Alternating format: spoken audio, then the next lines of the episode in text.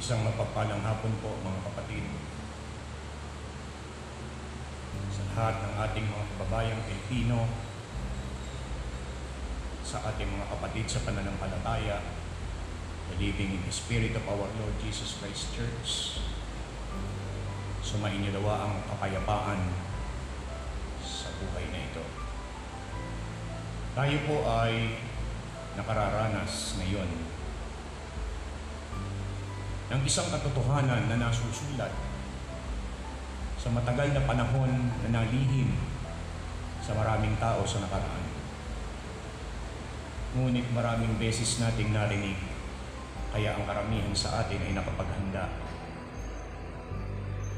na bago dumating ang mga kapagyarian na ating nararanasan, katulad ng kinakaharap hindi lamang nating mga Pilipino, kundi ng lahat ng tao sa buong mundo sa kasalukuyan. Nakapaghanda tayo pagkat una natin naunawaan ang salita ng Diyos. Nais kong ipaabot at ipaalala sa inyo minsan pa bilang tagapanguna ng iglesyang ito. Na tanging ang Diyos lamang ang nagtayo. Nagsimula ang iglesyang ito nang sabihin ng ating Panginoong Kristo at sa pamamagitan mo at ikaw ay Pedro na ang kahulugan ay bato at sa ibabaw ng batong ito itatayo ko ang aking iglesia at hindi makapananaig sa kanya kahit ang kapangyarihan ng kamatayan. Mga kapatid, sa panahong tulad nito na ating nararanasan, nais kong ipaalala sa inyo ang mga talata na ating narinig. Ang NCOV na ngayon ay nararanasan ng sandaigdigan ay may tunay na kahulugan at ang kahulugan nito ay dalawa. Sa sangkatauhan, ito ay isang disease o karamdaman na ngayon ay sumisira, nagwawasak, nagnanakaw, at pumapatay. Tulad ng ating narinig, ng maraming beses nang sabihin ng Panginoong Kristo, kaya lamang paparito ang magnanakaw ay upang pumatay, magwasak at magnakaw. In John chapter 10 verse 10, nilinaw ng Panginoon na bagamat ito ang kanyang tinuran, sinabi niya, ngunit naparito ako upang ang mga tupa ay magkaroon ng isang buhay na ganap at kasiyasiya. Maraming kataga at maraming iniwan ng Panginoon bago siya lumisan. Bagamat ang kanyang paglisan ay hindi katanunan, kundi isang katagumpayan na ang nais ng Diyos bago siya umalis physically sa buhay na ito ay upang ipagkaloob sa atin kung ano mayroon siya at kung ano ang natamo niya. Nangako siyang sa ibabalik. At binanas ng mga tao sa nakaraan ang lahat ng kahirapan na ngayon ay paulit-ulit lamang na nararanasan. Mga kapatid, tulad po ng isang disease na itinuturing ngayon, ito po ay hindi lamang isang karamdaman. Ito po ay isa ring pagsubok sa ating mga kapatid sa pananampalataya at isang paggising sa mga tao hanggang ngayon ay hindi pa nakakakilala sa Kanya. Lagi nating tatandaan ang mga talata. Nilinaw ng Diyos na siya lumikha ng isang bayan, ang isang bayang Israel na sumira sa kanilang pakikipagtipan sa ating Panginoong Diyos. Ibinigay ng Diyos ang lahat ng bagay sa kanila. Inalis sila sa kahirapan sa lugar ng Ehipto dinala sila sa lupang pangako. Ngunit kasabay nito, hindi lamang ang kasaganahan, hindi lamang ang pagpapala sa buhay na ito, kundi ang pag-asang makasama nila ang Diyos sa buhay na walang hanggan. Ngunit hindi sila naging marapat sa Diyos. Tinalikuran nila ang Diyos sa isang iglap nang mawala sa kanila ang kanilang ulo, ang kanilang tagapanguna na si Moses upang makipag-usap sa bundok ng Sinai. Lumikha sila ng panibagong Diyos. Isang Diyos na kung saan ay gawa sa ginto, ang buyang ginto. Kaya ang Diyos ay naghinanakit at sila'y pinalo at marami sa kanila ang nagdusa.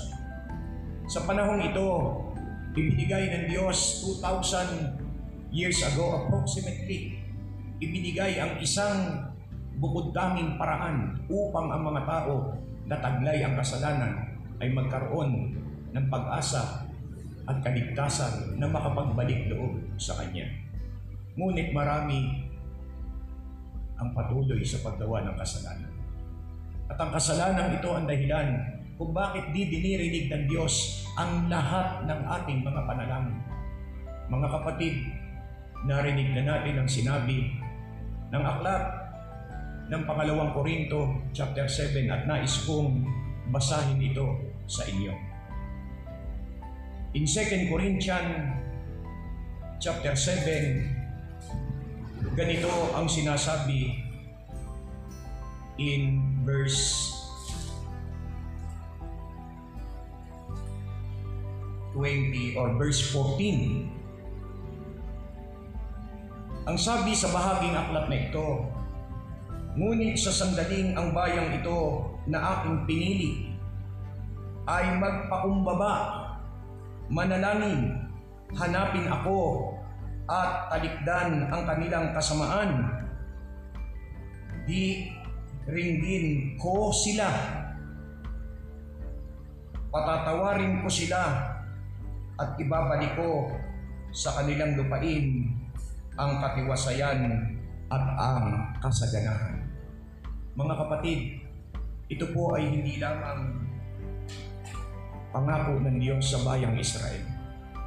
Pagkat ang bayang Israel ay kumakatawan sa bayan ng Diyos sa lumang tipan na kung saan ang Diyos ay lumikha ng kanyang mga anak sa pamamagitan ni Abraham. Bagamat hindi sila nakatupad, lumikha ang Diyos muli ng mga bagong Israelita mga bagong Hudyo na kung tawagin ay mga circumcised people, ngunit kakaiba ang mga ito. Sa pamamagitan ng ating Panginoong Kristo, nagkaroon tayo ng kaugnayan hindi lamang kay Abraham, kundi nagkaroon tayo ng pananampalataya sa nag-iisang Diyos na kailanman ay hindi nagbago sa kanyang panukala. Isang panukalang hanggang sa dulo ng walang hanggan, hanggang sa katapusan ng daigdig na ito, ay mapanghahawakan. Ibinigay niya ang kanyang bugtong na anak. The last and final covenant na kung saan mga kapatid, ito ang tanging pag-asa. Pag-asa ng sangkatauhan na una na nating narinig, natutunan at ngayon ay pamantayan ng ating buhay ang ating Panginoong Kristo ay ang Diyos na nagkatawang tao. Taglay ang Espiritu ng Diyos. Taglay ang banal na salita ng Diyos. Siya ang tinatawag na berbo. Siya ang tinatawag na salita, ang banal ng Diyos. Siya ang bugtong na anak na sa pasimula pa na, na kasama ng Diyos ang salita ito at ang salitang ito ay Diyos. Ito ang nasusulat sa aklat ng 1, chapter 1, verse 1. Pinatunayan sa ating lahat na ang Diyos ang gumawa ng paraan upang ang sino mang sa Kanya ay manalig at tumanggap ay binigyan niya ng karapatan na maging anak niya. John 1.12 Mga kapatid, tayo po ay hindi na nabubuhay bilang mga anak ng tao. Ipinakita ng Diyos na ang tinawag na anak ng taong sa Jesus ay ang Kristo ang Mesayas kung kaya't siya ay tinawag na anak ng Diyos. Matthew chapter 16, starting verse 15 to 17. Sinabi niya kay Simon, nang sabihin ni Simon, kayo ang Kristo, ang anak ng Diyos na buhay. Kayo, you are the Christ. You are Christ, the Son of a true living God. Mga kapatid, dito ipinahayag ng Panginoon ang isang matibay na pangako niya. Ano sabi niya? Ang sabi niya, at ikaw ay Pedro, at sa ibabaw ng Pedrong ito, ng batong ito, itatayo ko ang aking iglesia.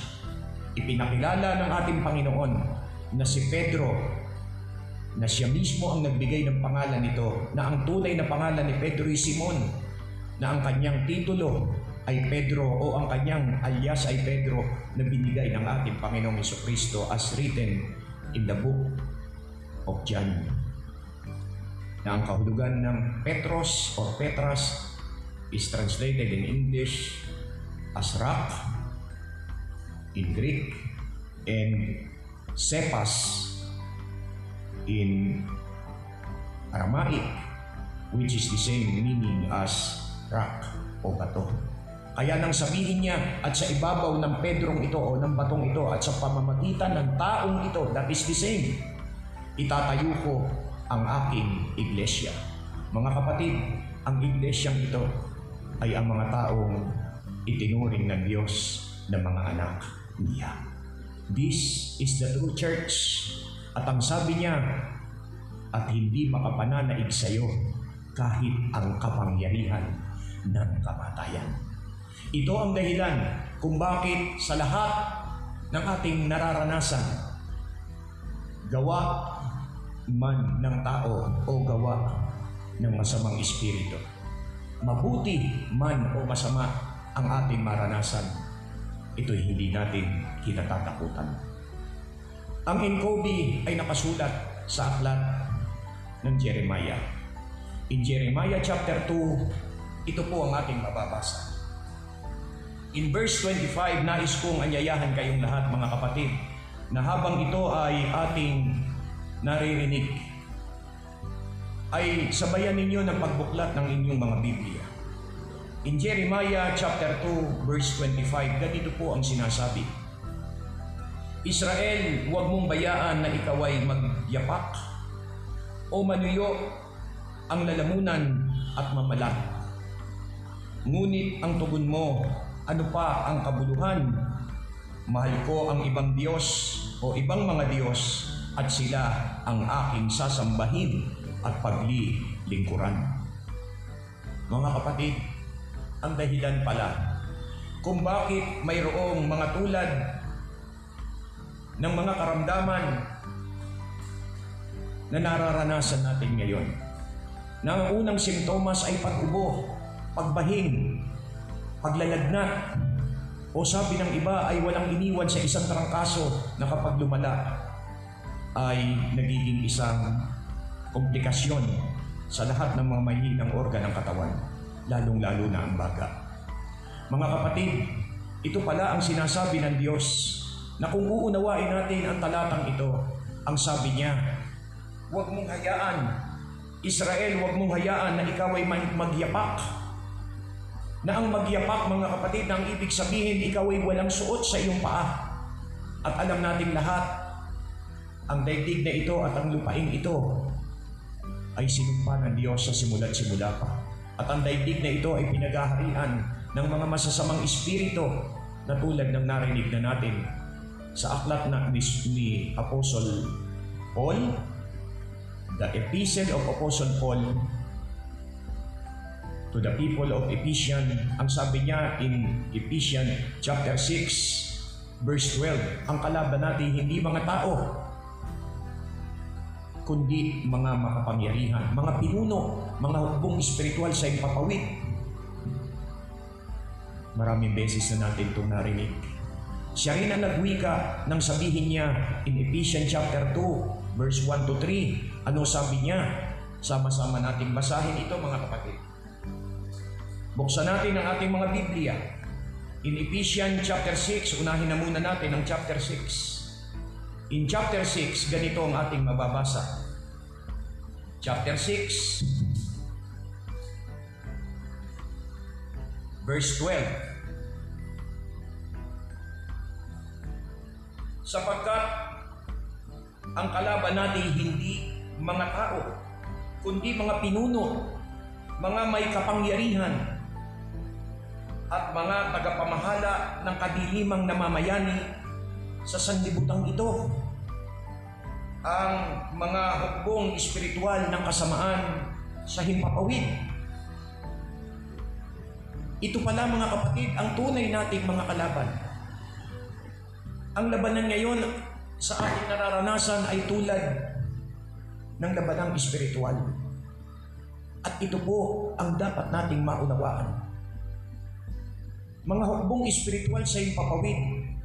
At kung ipanlalaban natin dito mga kapatid, ang karunungang taglay natin bilang mga tao, ano ang laban natin sa kanila? Wala tayong ibang pag-asa kundi ang ibinigay ng Diyos sa atin. May sandatang ibinigay ang Diyos. Kaya ang kahulugan ng sinasabing panyapak ay narito na rin at dito na rin natin mababasa. Ano po ang ibig sabihin ng panyapak o kasuotang pampaa? Hindi po ito sapatos, sandalyas o tsinelas. Ito po'y may kahulugang napakahalaga na dapat po nating maunawaan sa buhay na ito. At dapat marinig hindi lamang ng sambayan ng Pilipino, kundi ng lahat ng tao sa buong mundo. At stake na po mga kapatid na maunawaan natin ang tunay na salita ng Diyos. Hindi ang version, hindi ang translation, kundi ang katotohanan bumabalot sa nais ipaabot ng Diyos sa sangkatauhan sa panahong ito. Nagsalita na siya sa pamamagitan ng propeta at ngayon nagsasalita sa pamamagitan ng isang hinirang na si Pablo. Ngunit ang salita ng Diyos at ang katotohanan ang dapat nating maunawaan. Ganito ang sinasabi na kahulugan ng panyapak. In the same chapter, in the book of Ephesians chapter 6,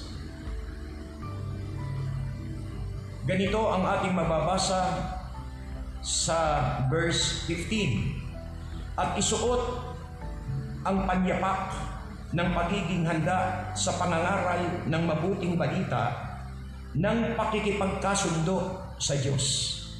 Mga kapatid, dito natin mauunawaan na kung mayroong pong upang tayo ay makipagkasundo sa Diyos, hindi po ito sa pamamagitan ng pananalangin lamang. Hindi po ito sa pamamagitan ng simpleng pagdalo sa anumang uri ng relihiyon, pagluhod, pagpapakasakit, hindi po mga kapatid. Kundi ang sinasabi ng Panginoon ay isuot ninyo ang panyapak ng pakikipagkasundo sa Diyos. Mga kapatid, yung pangangaral, yung pakikipagkasundo pala ay ang pangangaral ng mabuting balita na ang dapat ay maunawaan natin kung ano ang nais ng Diyos para sa buhay natin. At dito natin mauunawaan ngayon ang sinasabi ng banal na salita ng Diyos sa pamamagitan ni Propeta Jeremiah na ang kahulugan ng aklat at ng sulat ng Diyos sa pamamagitan ng kanyang propetang si Jeremiah ulitin ko in Jeremiah chapter 2 verse 25 ang sabi niya huwag mong hayaan na ikaw ay magyapak.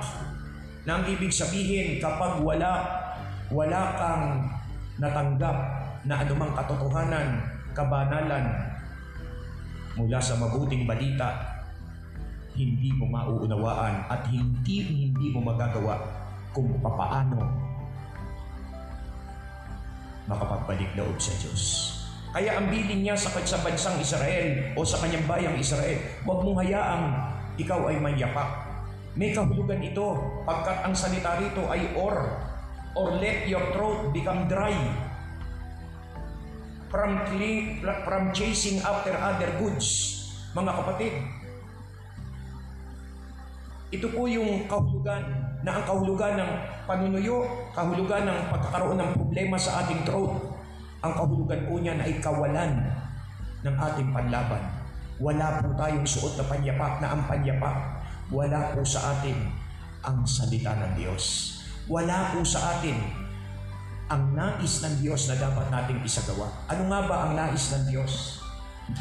Sabi niya in Romans chapter 10 verse 9, kung ipapahayag ng iyong mga labi na si Jesus ay Panginoon at mananalig ka ng buong puso na siya'y muling binuhay ng Diyos, maliligtas ka.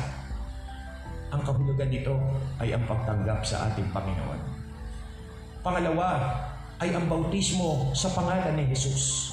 Ano nga ba ang ibig sabihin ng bautismo mga kapatid? Una, ang nais ng Diyos, pagsisihan natin talikdan ang ating mga kasalanan at tanggapin natin bilang pamantayan. Panaligan natin ang mga ipinangako at iniuutos ng ating Panginoon upang taglayin natin ang isang bagong pangalan sa kapangyarihan ng banal na Espiritu. Sabi ng John chapter 14 verse 15, kung iniibig ninyo ako, tutuparin ninyo ang aking mga utos. Dadalangin ako sa Ama, verse 16, upang pagkalooban kayo ng isa pang patnubay na makakasama ninyo magpakailanman. Verse 17, ito ang espiritu ng katotohanan na hindi nakikita ni nakikilala ng sanlibutan. Ngunit ito'y sumasa inyo at ananahan sa inyo. Mga kapatid, in verse 26 of the same chapter, John chapter 14, it says, ang patnubay, ang Espiritu Santo na susuguin ng Ama sa inyo sa pangalan ko, ang siyang magbibigay at magtuturo sa inyo ng lahat ng bagay at magpapaalala ng lahat ng sinabi ko sa inyo. Mga kapatid, tayo po ay pinangaralan ng ating Panginoon. Mahalaga na sa buhay na ito, maunawaan natin ang kahulugan ng sinasabi ng pangalawang Korinto o rather ng pangalawang Kronika. In 2 Chronicle, nangako ang Diyos. 2 Chronica or 2 Chronicle chapter 7 verse 24. Uulitin, or verse 14 rather. Uulitin ko lamang po mga kapatid ang talatang ito. Ngunit sa sandaling ang bayang kong ito na aking pinili ay magpakumbaba Manalangin at hanapin ako at talikdan ng kanilang mga kasamaan. Diringgin ko sila. Patatawarin ko sila at ibabalik ko sa kanilang lupain ang katiwasayan at kasaganahan. Mga kapatid, na ang maaangkin natin ang mga bagay na ito pagkat nagawa na ng Diyos ang dapat niyang gawin. Nangako siya at ito'y nasaksihan natin sa bagong tipan. Na sa simula't simula pa hindi nagpabaya ang Diyos na ang ating nararanasan ngayon ay naranasan na ng mga tao sa nakaraan. Ibinigay ang napakaraming sagot, the ten plagues of Egypt. Bakit? Upang ang Ehipto ay makakilala sa Diyos makilala nila ang tunay na Diyos at dumisan sila sa isang buwan na Diyos na sa matagal na panahon iniutos niya na bahagi ng sampung utos ng Diyos sa kanyang bayang Israel, huwag kayong magkakaroon ng ibang Diyos maliban sa akin. Mga kapatid, huwag kayong gagawa ng anumang larawan sa langit, sa lupa, sa dagat upang sambahin pagkat akong si Yahweh ay mapanibugul. Parurusahan ko ang lahat ng hindi susunod sa mga utos na ito. Mga kapatid, ito po ang ating nararanasan ngayon. But the good news is, inalis niya muna ang kanyang bayan sa Ehipto at hindi niya hinayaan na magdusa ang mga ito. Ito ang dahilan kung bakit may aklat ng Exodus or Exodo. Ito rin ang gagawin ng ating Panginoon bago maranasan ng lahat ng tao sa daigdig na ito ang pinaka malubhang mangyayari na kung tawagin ay kapighatiang walang kapantay. The Great Tribulation. Mga kapatid, inalis muna sa Ehipto ang bansang Israel. Ang lahi ni Abraham. At saka, ipinakita ng Diyos ang higit pa sa mga dapat matamo at makita nila nang sila ay tumawid sa dagat na pula. Ngunit sa kabila nito, mga kapatid, maraming mga tao ang nagbabalik tanaw sa nakaraan. Kapag nakakita sila ng isang kasaganahan ng mga kasiyahan, nalilimutan nila ang Diyos. Kaya naman, ang aking paalala sa lahat ng ating mga kapatid sa pananampalataya, panghawakan natin ang pangako ng Diyos. Nangako ang Diyos sa atin, siya'y babalik. At ang sabi niya, ang sino mang manatiling tapat hanggang wakas, ang siyang maliligtas. Sa ating kinakaharap ngayon, panghawakan natin ang mga katotohanan ito na sinasabi ng pangalawang kronika, chapter 7, verse 14. Ito rin ang sinasabi ng aklat ni Sakarayas o Sakaria, Sakaraya o Sakarias. Ano nga ba ang sabi ni Sakarias sa kanyang aklat? Sabi niya, at ito'y pinasasabi ng Diyos sa lahat ng mga tao sa buhay na ito. Sabi niya, Not by might, nor by power, but by my spirit, says the Lord of hosts. Sa ating wikang Tagalog, ganito ang sinasabi ng ating Panginoon. In Sakaraya chapter 4 verse 6, ganito ang kanyang sinasabi.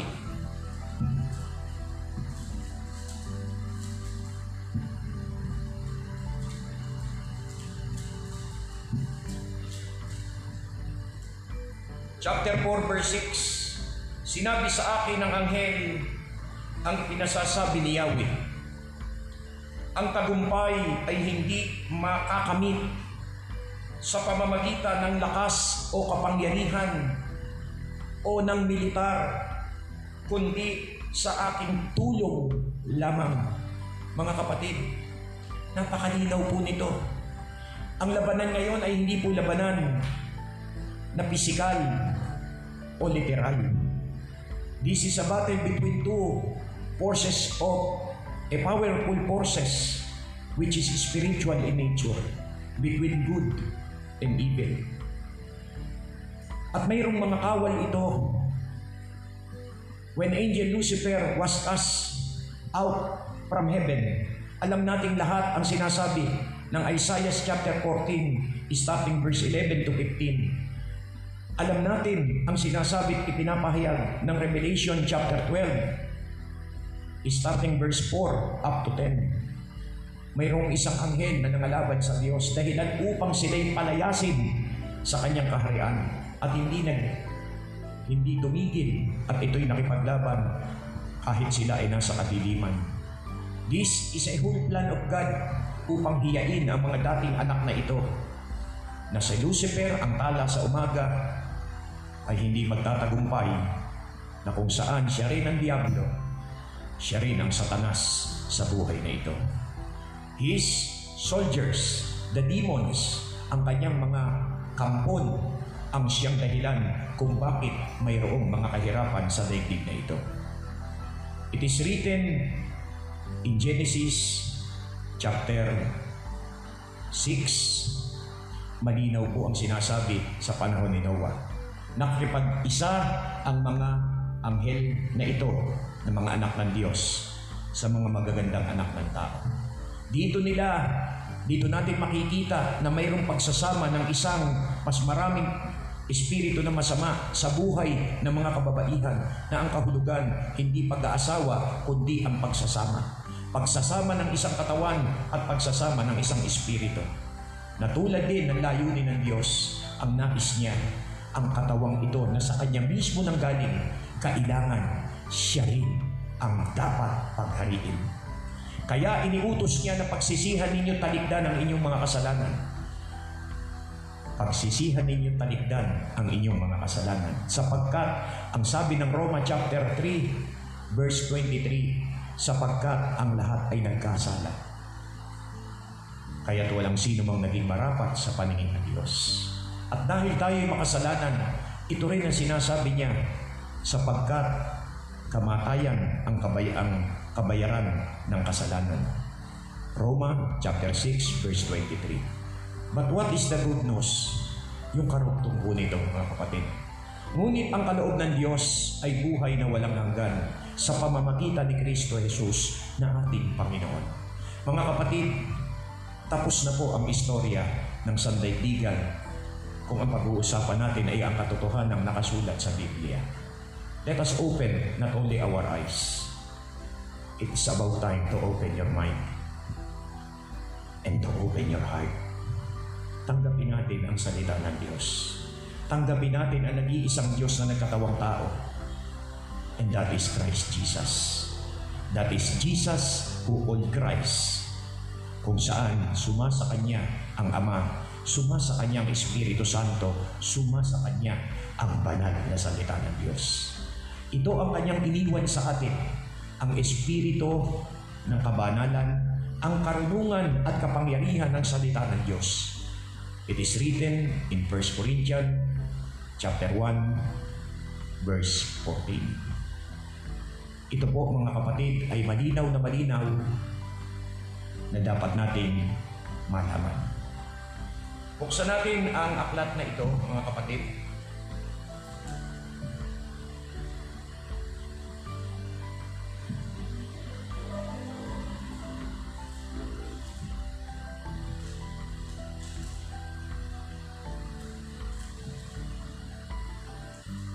1 Corinthians chapter 1,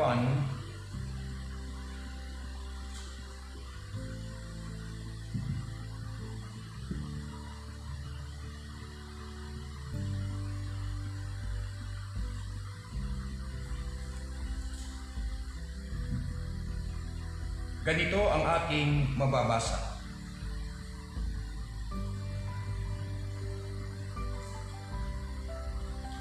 Sabi niya, unahin natin ang sinasabi ng verse 19. Sapagkat nasusulat, sisirain ko ang karunungan ng marurunong at pawawalang kabuluhan ang katalinuhan ng matatalino.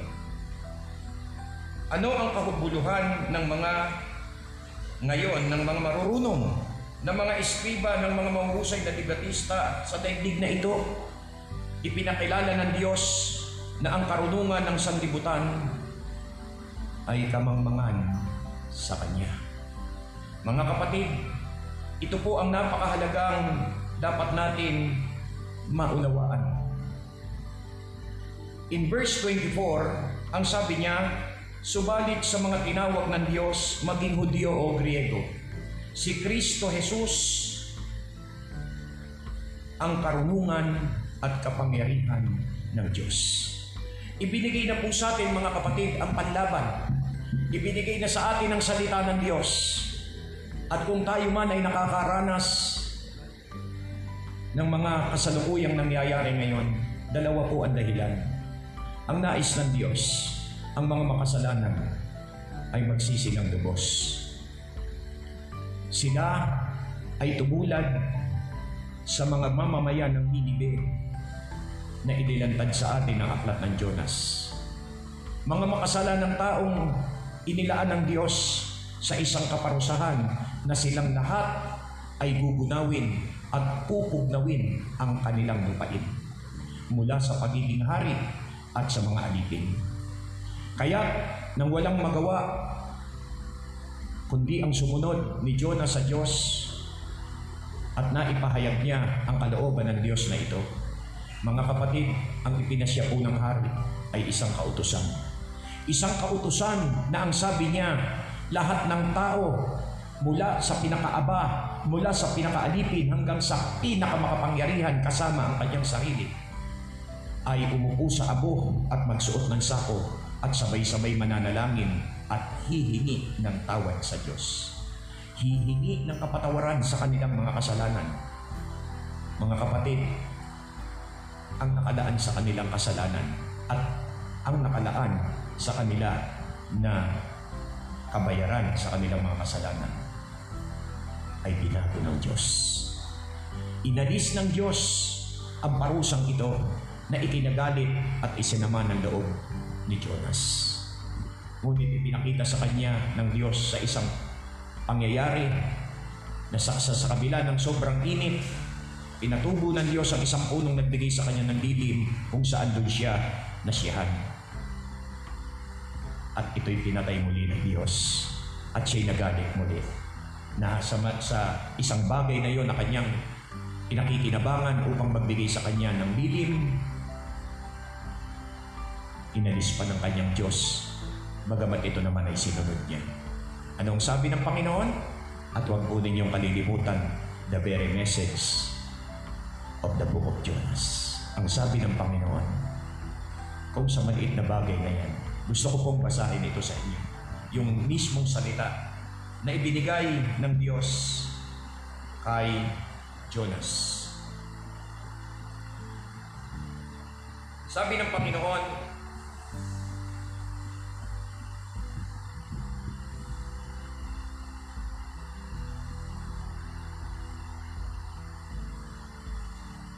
Ganito ang sabi ng Panginoon kay Jonas. In chapter 4 verse 10, sinabi ni Yahweh, Tumubo ang halamang iyon, lumago sa loob ng magdamag at namatay kinabukasan. Wala kang hirap diyan, ngunit nalungkot, nalungkot ka nang iya'y mamatay. Ako pa kaya ang hindi malungkot sa kalagayan ng Ninibe? Ito'y isang malaking lunsod na, na tinitirhan ng mahigit na isandaan dalawampung libong katao na pawang walang malay bukod pa sa makapal na hayop. Mga kapatid, dapat po nating maunawaan ang kalungkutang nararanasan ngayon ng Diyos habang ang sangkatauhan ay nagdaranas ng napakaraming kahirapan, pagdurusa na ang Diablo pinahintulutan ng Diyos na pumatay na tulad ng ginawa niya kay Job. Ang nakakalungkot, ang mga taong taglay ang sumpa ng Diyos na tulad ng sinasabi niya in Ephesians chapter 2 verse 1 to 3. Dati mga patay kayo. Dahil saan? Basahin natin ito mga kapatid. Epeso chapter 2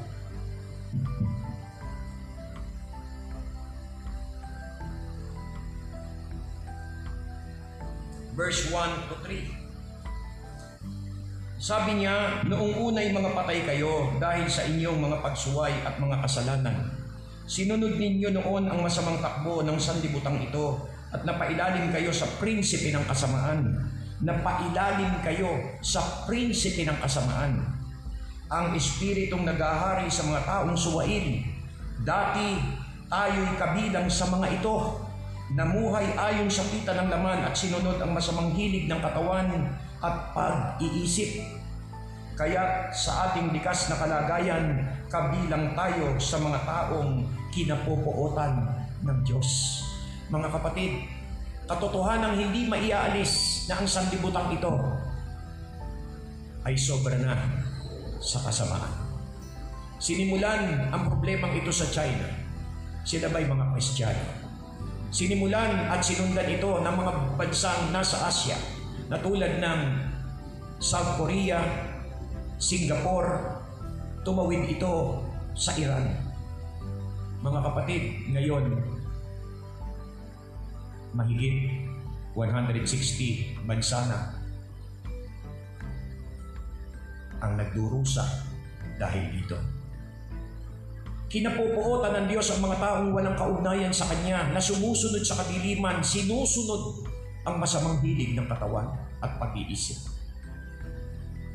Ngunit sa ating mga Kristiyano, sa ating mga tumanggap at nanalig kay Kristo, sa pamamagitan ng ating pagpabautismo sa tubig na ang kahulugan ay pagsisisi at pagtalikod sa lahat ng uri ng kasalanan at pagbabagong buhay at bautismo sa Espiritu na ang salita ng Diyos, si Kristo Jesus, ang siyang maghari sa ating mga puso't isipan. Mga kapatid, tanging ang mga Kristiyano lamang na tulad ng ating kinabibilangan sa ngayon ang pinangakuan ng Diyos at ang kanyang pangako ay nabasa na natin na ang sabi niya, not by might, nor by power, but by my spirit, says the Lord of hosts. Ano ang sabi ng Philippians chapter 4 verse 13? I can do all things through Christ that will strengthen me. Magagawa ko ang lahat ng bagay sa pamamagitan ng lakas na kaloob sa akin ni Kristo Jesus. Mga kapatid, if we are with God, if we are with Christ, nobody is against us. No one is against us. Ito po ang kapangyarihan na ibinigay ng Diyos sa atin. Ang tayo'y ingatan niya na isang simpleng pag-iingat niya sa atin. Yung dating tayo ay matatakutin na tulad ni Adan na sa yabag lamang ng Diyos siya'y nagtago pagkat siya'y hubad. Ito rin ang nararanasan ng maraming tao. Sila'y natatakot. At darating ang panahon kahit ang pagbagsak ng isang dahon mula sa puno, tunog lang nito, sila'y matatakot, sabi ng banal na salita ng Diyos. Sino ang mga taong hindi natatakot? Ang mga nakadamit at ang hindi hubad. Ano po ang nahubad kay Adan at kay Eva bilang mga unang nililang na banal, nilalang na banal ng Diyos? Namatay sa kanila o nawala ang kanilang kaugnayan sa Diyos. Nawala ang espiritu ng kabanalan. Bagamat lumikha ang Diyos ng isang banal na tao sa pamamagitan ng banal na lupa, hiningahan niya sa ilong. Genesis chapter 2 verse 7, in their nostrils, in his nostrils. At ito ay nagkaroon ng buhay. At pagkat naroon ang hininga ng Diyos ang kanyang salita, mga kapatid, nagkaroon ng kapangyarihan at tinawag niyang mga anak na banal ang, ang taong ito. At nilikha niya mula sa taong ito ang isang babaeng makapagpaparami ng kanilang lahi upang maibsan ang Diyos sa kanyang kalungkutan pagkat nangalaban sa kanya ang kanyang mga anak na anghel. Tayo po ang puno, tayo po ang pupuno ng kagalakan ng Diyos. Kaya mayroon tayong pupuntahan na buhay na walang hanggan sa piling niya at ang nais niya siya'y maguna sa atin, siya ang maghari doon sa kalangitan sa pamamagitan ng ating Panginoong Heso Kristo. Isang tulad nating naging tao sa daigdig na ito, ngunit pinabanal ng Diyos. Tayo'y mga anak ng Diyos ngayon, anak ni nanay, ni tatay.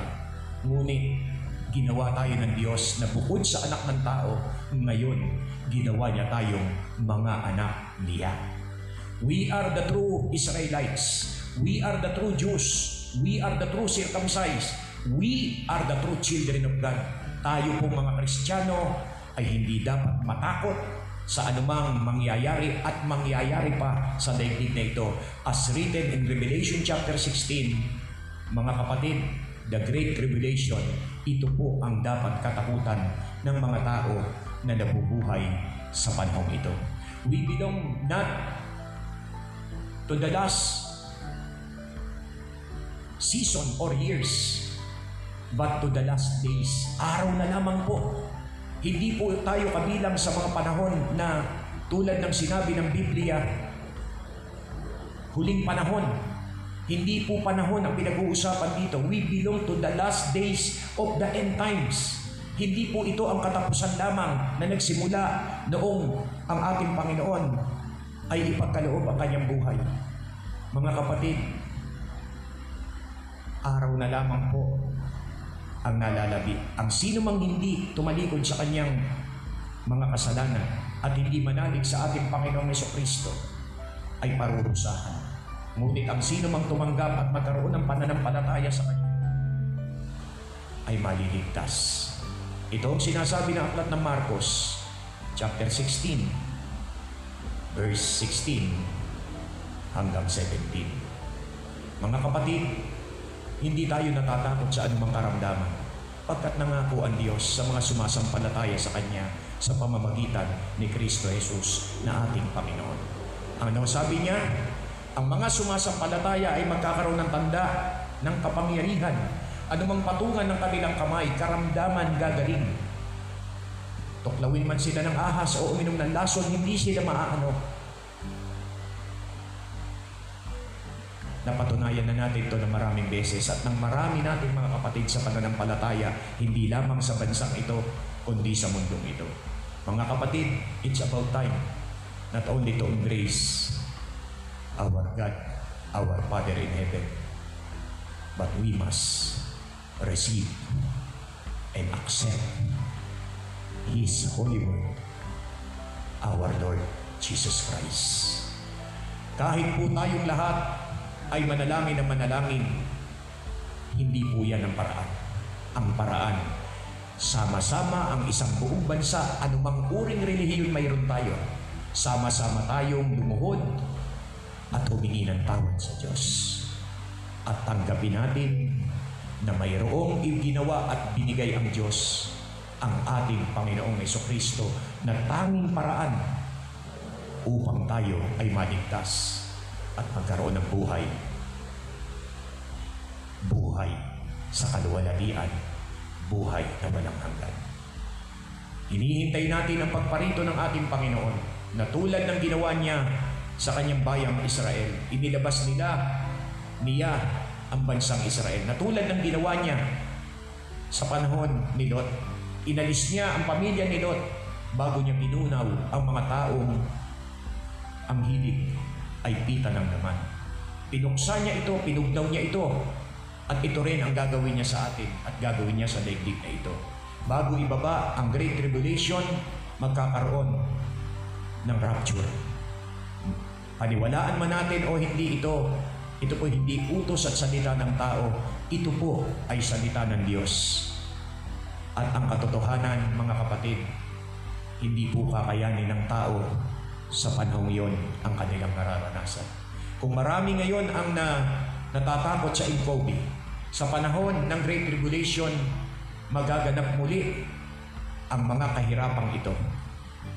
Mapupuno ng sugat ang lahat ng katawan ng tao. Maaaring ito ay dahil sa diseases katulad ng nararanasan natin ngayon. Ang Incobi ay ubo lamang at ang pinapatay nito ay ang organ ng katawan ang NCOV ay isang virus na pumapasok sa pamamagitan ng ating paghinga. Ngunit, hindi ito makikita sa labas ng ating katawan. Ngunit ang darating na sugat ay napakahapti at ito'y palulubayin pa kapag ibinuhos ng Diyos ang una at ang ikalimang mangkok niya ng kanyang puot. Pahahaptiin niya pa ito. Bakit?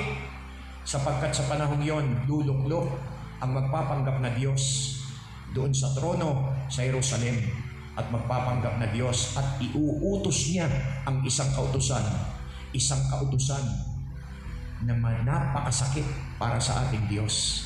Ito ay ang ipagbawal niya ang pagsamba sa lahat ng kinikilala at kumikilala sa Diyos. Mga kapatid, masimula pa lamang po ito ng mga kahirapan All we have to do to our people in this land and to all the people in this world, let us join together hand in hand. Kung nagpalabas ang bawat tagapanguna ng iba't ibang bansa, emperador man, pangulo, ministro o sino man siya o kahit ang hari, it's about time to follow what is written in the whole world. Tumawag kayo at gumawa kayo ng isang batas sa kanya-kanyang bansa na sa loob ng isang oras, tayong lahat ay sama-samang luluhod at hihingi ng tawad sa Diyos. Hindi po mahalaga kung anong relihiyon mayroon tayo. Ang mahalaga, sama-sama tayong hihingi ng tawad sa Diyos at mananalig ng lubusan sa Kanya. Ito lamang ang tanging paraan pagkat ang sabi ng banal na salita ng Diyos, unless a person be born again, unless a person be baptized na ang kahulugan nito in John 3.3 ay nilinaw in John 3.5. Unless a person be born in water and spirit, hindi hindi siya paghaharian ng Diyos. Mga kapatid, ito ang kabuuan ng bagong tipan.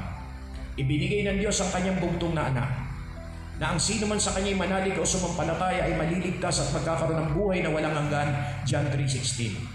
Ito ang sinasabi ng isang sumisigaw sa ilang, na ang sabi niya, pagsisihan ninyo talikdan ng inyong mga kasalanan sapagkat malapit na maghari ang Diyos na tulad din ng isinisigaw o ipinahayag ni Propeta Isayas nang sabihin niya, mayroong isang sisigaw sa ilang, sasabihin niya, linisin ninyo ang daraanan ng Panginoon tuwirin ninyo ang kanyang mga landas. It is written in the book of Matthew, chapter 3, starting verse 2. Mga kapatid, malinaw po ang pahayag ng ating Panginoon. Tayong mga nauna na na mga nakakilala sa Kanya, wala tayong dapat ipag-alala. Sanay tayong mag-fasting, sanay tayong manalangin. Pagka tayo'y naturuan at napangaralan ng salita ng Diyos. Kung kaya si Kristo ang nag-iisang Diyos na nagkatawan tao, ang salita ng Diyos sa pamamagitan ng Espiritu Santo ay nasa ating isip at mga puso at ito ang nagbibigay lakas sa atin. Kaya sa lahat ng ating mga minamahal, kamag-anak, kaibigan, mga kasamahan, mga kaklase, kasamahan sa trabaho, at sa lahat ng ating mga kababayang Pilipino, isiwalat natin ang lahat ng katotohanan ito. Let us always read all the verses of the Bible. Ito ang ginampanan ni Jesus in His three years of His ministry bilang tao na nangangaral sa kapwa-tao. Mga kapatid, mayroon pa pong natitirang mga araw. Huwag nating hayaan na ang ating mga kababayang Pilipino ay maiwan sa daigdig na ito at magdanas ng higit na kahirapan Uulitin ko po, that is great tribulation. At naniniwala tayo na kilala ng Diyos kung sino ang sa Kanya. Iligtas natin sila. Magsama-sama tayong lahat. Ipaunawa natin ang mga talatang ito. Ang Diyos mismo ang may hangarin na tayong lahat ay maligtas. Ginawa niya na ang lahat. Inihanda niya ang kabayaran sa ating mga kasalanan, ngunit ayaw nating i-claim Mayroon pa na tayong ama na nagbigay sa atin ng kayamanan. Ayaw nating i-claim. All we have to do is to understand, to claim what is God's promise. What are these promises all about? Hindi lamang kasaganahan, kapayapaan sa daigdig na ito, kundi ang isang bagong buhay na ganap at kasiyasiya. Mga kapatid, panghawakan natin ang ating mga narinig. Sumaatin nawa ang katotohanan at kabanalan ng banal na salita ng Diyos. Mabuhay kayo sa kapayapaan, taglay ang pag-asa at pananalig sa ating Panginoong Heso Kristo. Bawal ang matakot. Bawal ang mag-alinlangan. Bawal ang tumalikod pagkat ang nais ng Diyos ayaw niya na may mapahamak. Ang gusto niya maligtas ka. At sa oras na ito, kapatid, kung talagang nais mong makatiyak ng kaligtasan, tanggapin mo ang ating Panginoon. Tulad ng naririnig na natin kanina kung ipapahayag ng iyong mga labi na si Jesus ay Panginoon at mananalig ka ng buong puso sa muling binuhay ng Diyos, maliligtas ka. Mga kapatid, inaanyayahan ko po kayong lahat, sama-sama tayo na magsitayo at yumuko at sa lahat ng mga nakapapanood nito, sabayan po ninyo ang panalangin ito. Ama naming Diyos na makapangyarihan sa lahat, pinupuri ka namin, pinasasalamatan Ama, sa pangalan ni Kristo Jesus na aming Panginoon. Lord, nagsusumamo po kami sa iyo ngayon. Sa oras na ito, Panginoon, nakakulong ang bawat isa sa amin sa sarili-sarili naming tahanan, Panginoon. Kami po ay ginulong. Kami po ay nilimitahan, bagamat maigsing panahon ang sinasabi ng tao.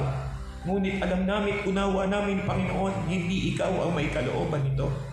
Pagkat ang ibinawal ngayon ay ang aming pananalig, ang aming paglilingkod at pagsamba sa iyo. Panginoon, sa oras pong ito, patawarin niyo po ako Patawarin niyo po ang bawat isa sa amin, Panginoon, sa lahat ng aming mga kamalian, sa aming mga nagawang mga kasalanan sa iyo, Panginoon. Patawarin niyo po kami, O Diyos. Deeply in our heart, forgive us, O Lord. Inihanda mo ang kasagutan at ang gamot. Ang aming Panginoong Yeso Kristo, ang iyong banal na salita, ang karunungan at kapangyarihan nito. Pinagsisisihan na namin, Panginoon, ang lahat ng aming mga nagawang kasalanan, mga pagkakamali, pagkukulang, kahinaan. Patawarin niyo po kami, Ama. At sa kabila nito, Panginoon, Iwinawaksin na namin ang kapangyarihan ng masamang espiritu sa aming buhay. Iwinawaksin na namin at pinuputol ang aming mga kaugnayan sa lahat ng espiritong masama na aming naangkin bilang isang tao at patuloy na nagagawa sa buhay na ito. Patawarin niyo po kami, Ama, at maangkin namin ang iyong kahabagan. Maangkin namin, Panginoon, ang iyong kagandahan loob. Higit pa rito, Ama, ang iyong pag-ibig, ang aming Panginoong Yeso Kristo. Lord, tinatanggap namin sa oras na ito ang katotohanan kabanalan mo. Tinatanggap namin at pinananaligan ang iyong banal na salita. Tinatanggap namin at nais namin paghariin ang iyong banal na espiritu sa aming buhay. Sa pangalan ni Kristo Jesus bilang aming Diyos at Panginoon, Diyos at tagapagligtas ng aming buhay. Maang ginawa namin, Panginoon, sa oras na ito, ang kapayapaan, bunga ng pag-ibig mo sa sangkatauhan. Minsan pa, Ama, isama po ninyo ang bansang ito na magtaglay ng kapayapaan at lahat ng aming mga kapatid na Pilipino, ang lahat ng aming kababayang Pilipino, Panginoon, na tunay na sa iyo, iligtas po ninyo sila sa oras na ito.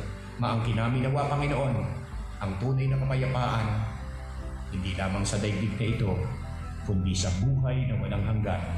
Sa iyo po ang pinakamataas na papuri, ngayon at magpakailanman. Christ Jesus' name, everybody say, Amen. Purihin ang Diyos. Purihin ang Panginoon. Hallelujah. Hallelujah. Hallelujah. Sumayin niyo nawa ang Panginoon sa buhay na ito.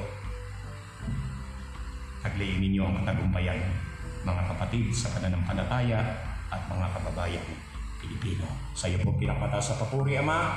To God be the glory. Glory be the name of our Lord Jesus Christ.